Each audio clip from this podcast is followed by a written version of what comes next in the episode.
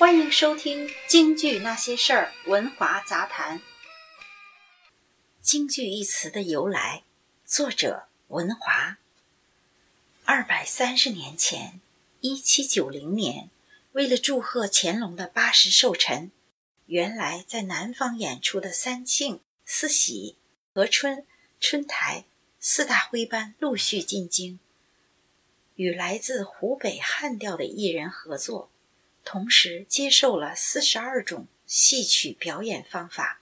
包括昆曲、秦腔的部分剧目或者曲目，又吸收了一些地方的民间曲调，通过不断的交流融合，最终形成了京剧的雏形。当时的徽班一路进了北京，另一路进了上海。八十六年以后，也就是一八七六年。北京的徽班来上海演出，由于北京的徽班融合了北方的曲种，上海的徽班就发现和他们唱的不一样了，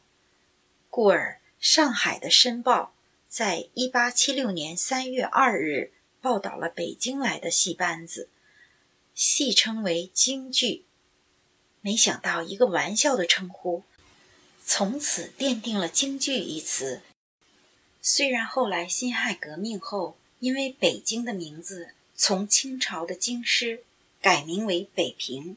京剧也曾改叫过评剧，但是最终还是使用了京剧一词。自徽班进京二百多年以来，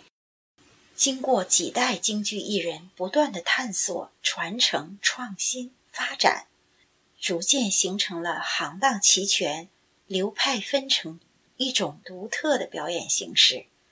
在清末民初及民国年间，京剧艺术的发展到了一个盛况空前的地步。四大名旦前后四大须生，铸就了京剧长达三四十年之久的辉煌。五十年代更是京剧最繁荣的时代，现在看来，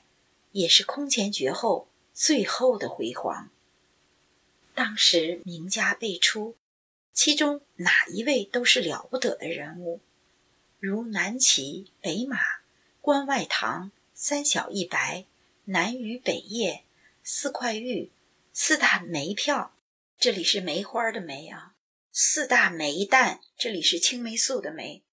八大昆凌、杨氏二菊、徐氏三东、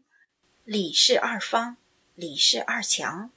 老旦三王，花脸三魁，四大头牌，上海京剧院三大昆旦，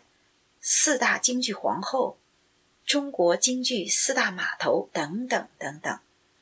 他们个个都是非常厉害的人物，都是博学，到处拜访名师，提高自己的艺术，成就了名垂青史。正是因为这样一大批的优秀人物的涌现。京剧成为了当时中国舞台上影响观众最大的一种娱乐表演形式。梅兰芳的艺术魅力更是被公认为世界唯一一个伟大的表演体系，是受到全世界各个国家人民所热爱追捧，